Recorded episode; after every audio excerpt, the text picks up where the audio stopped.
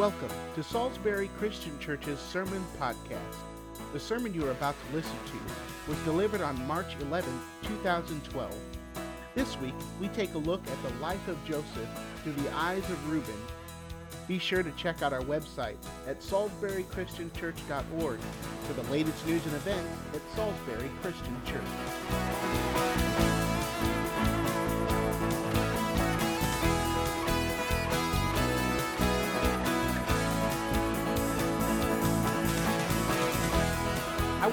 Tell you a story.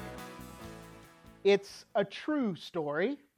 It is an amazing story about my family.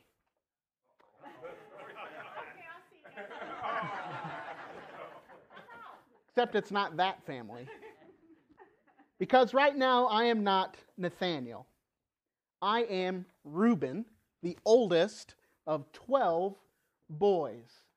And Alice thought she had it bad. My uh, family is actually pretty well known. My father, Jacob, my grandpa Isaac, and my great grandfather, Abraham. You probably heard of them before. And my brothers. I, being the oldest, had to watch over all, tw- all 11 of the other brothers and one sister. In order from oldest to youngest, me, Reuben, Simeon, Levi, Judah, Dan, Naphtali, Gad, Asher, Issachar, Zebulun, Joseph, and baby brother Benjamin. We're all shepherds in the land of Canaan. We work with the flocks, we work in the fields, and provide for our families as best as we can. Now, not everything's perfect. Our family has had a share, our share of uh, dysfunction and uh, even I have dishonored my father. But, but it's not about me. It, it's not about my story. It's really about my younger brother, Joseph, a dreamer, as we called him. You see, Joseph was dad's favorite. And that really made my brothers angry. And if I have to be honest, it kind of made me a little bit angry too. Dad had a coat made for Joseph. It was the most brilliant construction of cloth that you have ever seen. Threads of many different colors, and Joseph wore this around the house all the time, showing it off to all of us brothers. And you know, that really didn't help his case. The last straw was when Joseph spoke to us about a dream that he had. We were out in the field, and it was one of the rare times that Joseph was, Joseph was helping us out. He was usually in the house being a little bit lazy because dad really didn't make him do all the hard work. Well, he was out uh, in the fields with us, and he tells us this dream. He said one night he was dreaming that there were 12 sheaths of grain, 12 collections of grain. And he said that 11 were bowing down to one sheath. He didn't need to explain the symbolism there. We knew exactly what Joseph meant. He was that one sheath that the rest of the 11 were bowing down. Oh boy, that made us angry. What, what an arrogant little brother. And to make matters worse, he had another dream. He had a dream, said that the moon and the sun and the stars, they were all bowing down to him. Mom and dad would bow down to him. Boy, we didn't like that at all. Well, things came to a head one day. We were tending our flocks near the town of Shechem. Joseph wasn't with us as usual, being lazy at the house, and all of us, uh, the rest of the brothers, were out doing the hard work in the hot sun. And then all of a sudden, we see Joseph in the distance coming our way.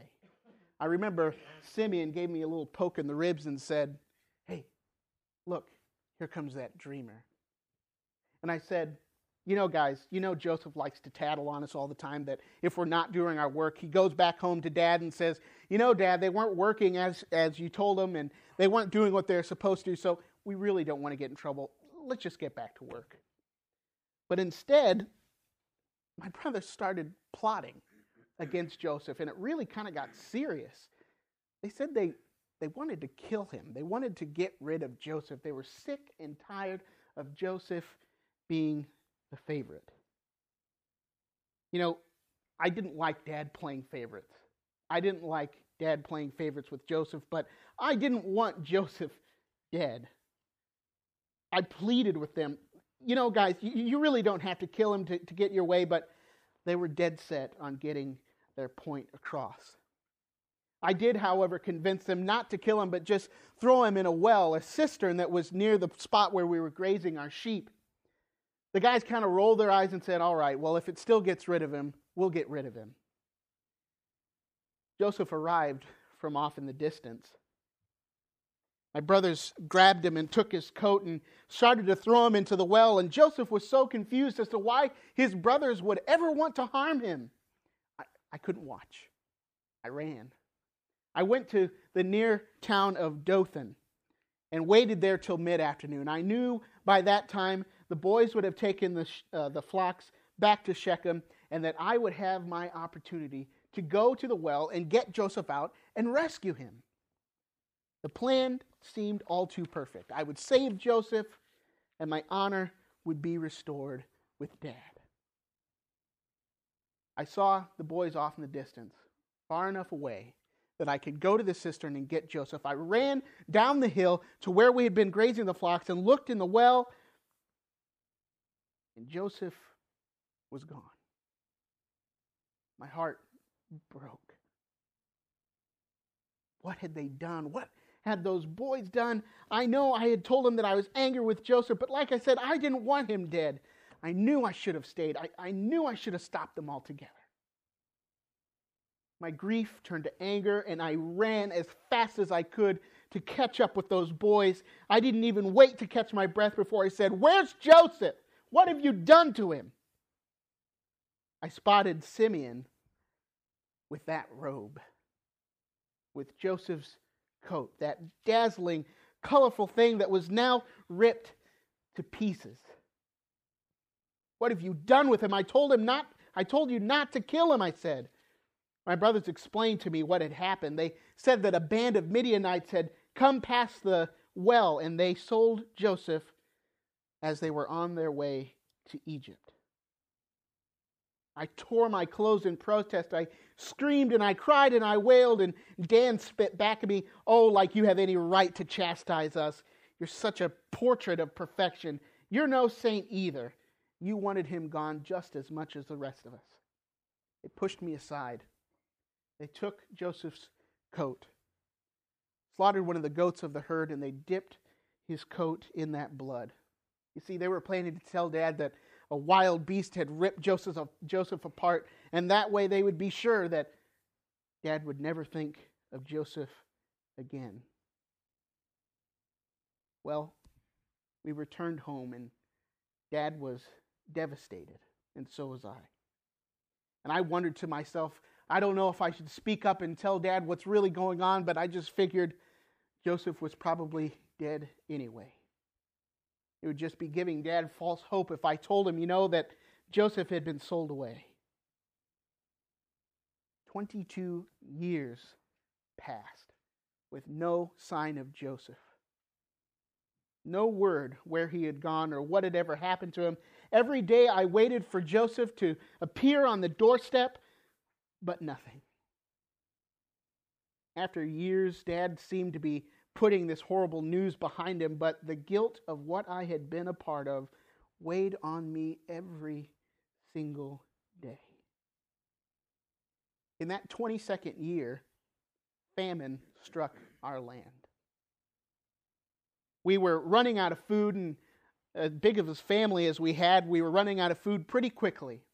And so Dad figured that it would be necessary for us to go search out to find some food for our families. And he had heard that there was plenty of food in Egypt. There were storehouses full of grain and full of things that we could have for our families. So, Dad sent us down to Egypt, all of us except for Benjamin, our youngest brother. We took the journey and we arrived in Egypt and I can tell you, is extremely, extremely crowded. There were so many people there looking for food because famine had not just reached the edges of Canaan, but it had reached the whole region. So we went down to Egypt and we were met by one of Pharaoh's lead officials, Zophaneth Paeak. The vizier of Egypt came out to meet us. We bowed down to him as was customary, but as soon as we stood up, he just started accusing us of being spies.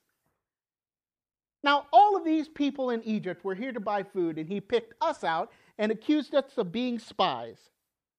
He interrogated us. We, we told him what our, what our uh, business was there in Egypt, told him about our family, that there was one younger brother still at home, and that our father had sent us down to get food for our families. But he didn't believe us. So he threw us in jail for three days. What an injustice. He threatened us with our lives. He said that if we did not go back home, get Benjamin, and bring him back to Egypt to prove what we were saying, that we would be executed.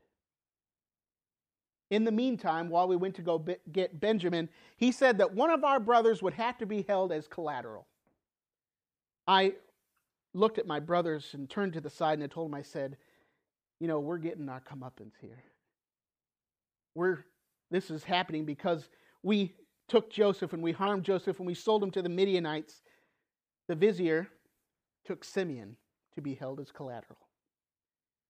The Egyptians filled our sacks with grain and other provisions, and we started back home, only stopping to sleep.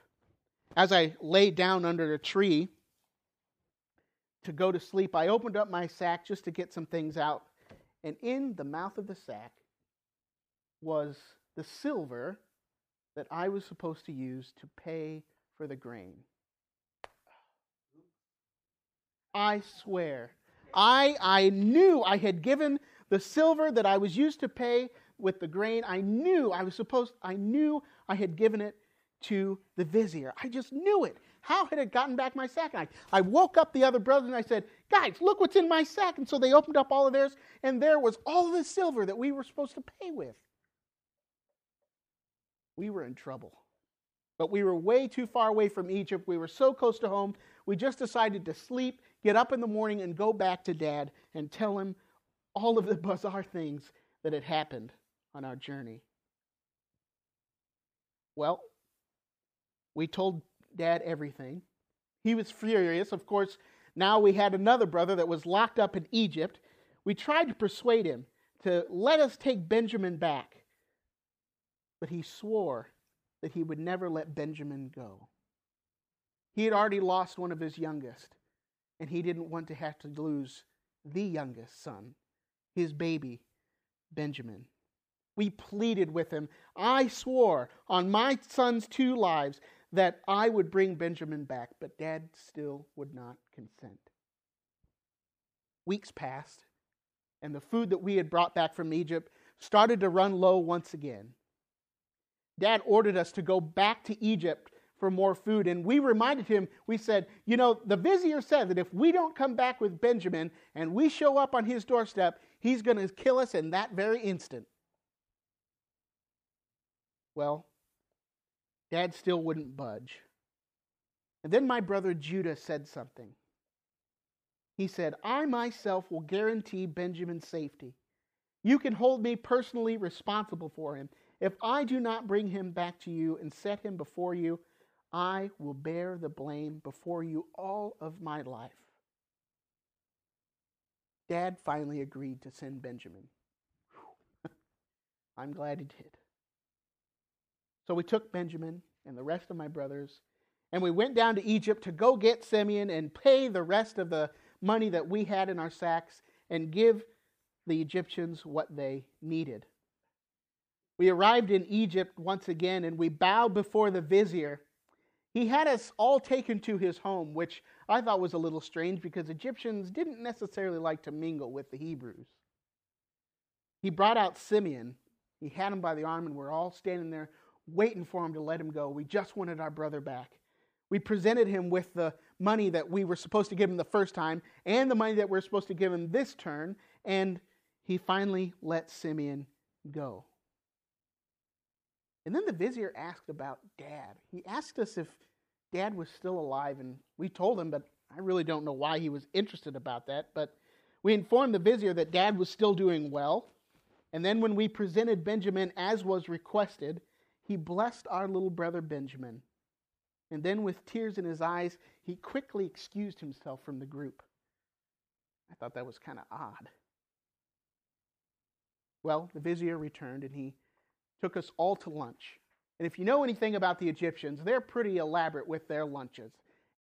We were all seated according to age, from the oldest to the youngest. I got to sit the closest to the Egyptians, as close as you could possibly get, except they were at another table. The Egyptians didn't want to eat with us unclean Hebrews.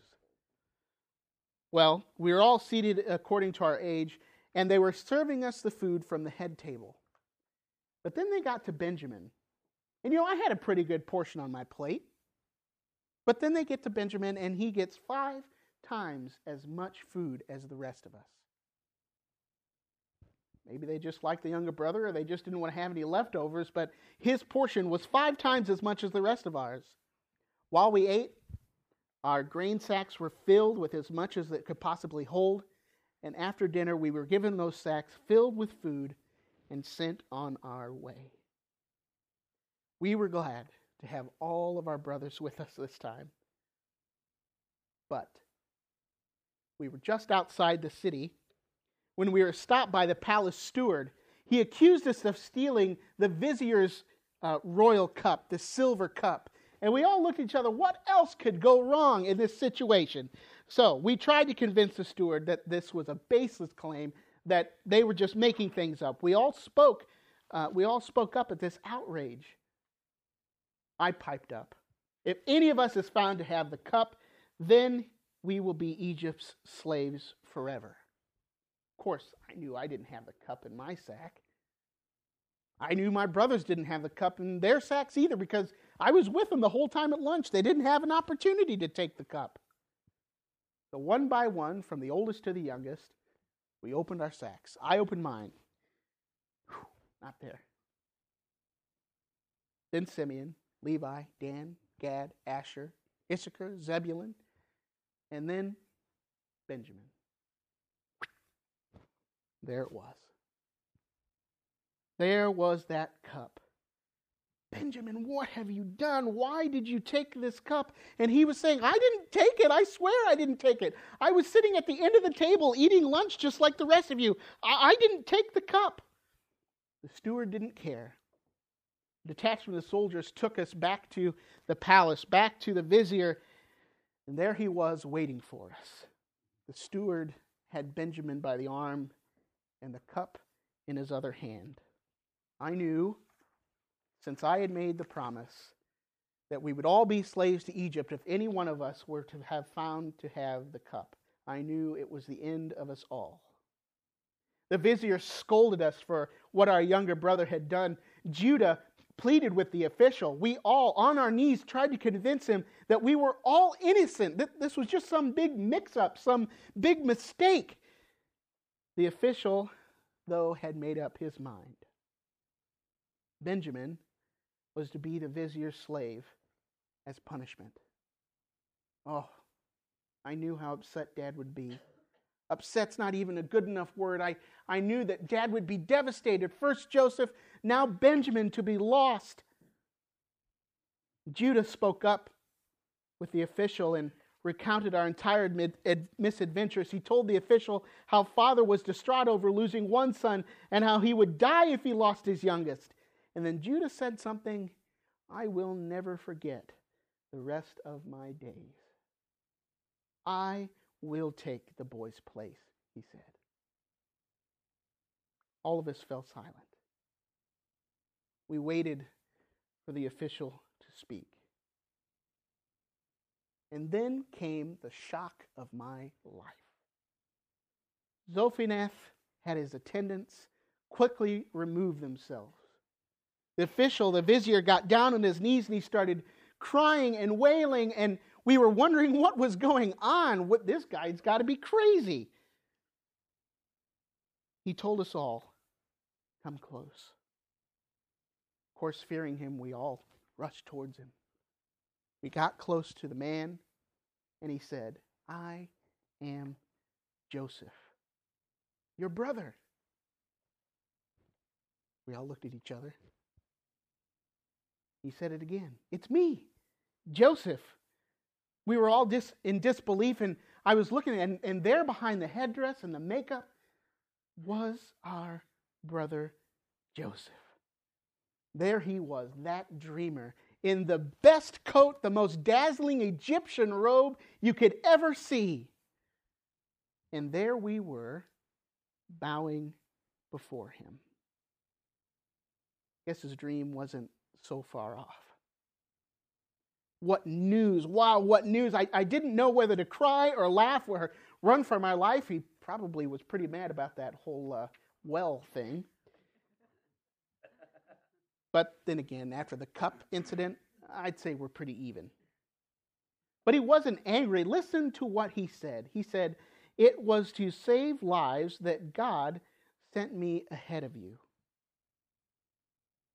Joseph grabbed all of us and kissed and hugged us, and he just tried to grab all of us at once and give us this big group hug.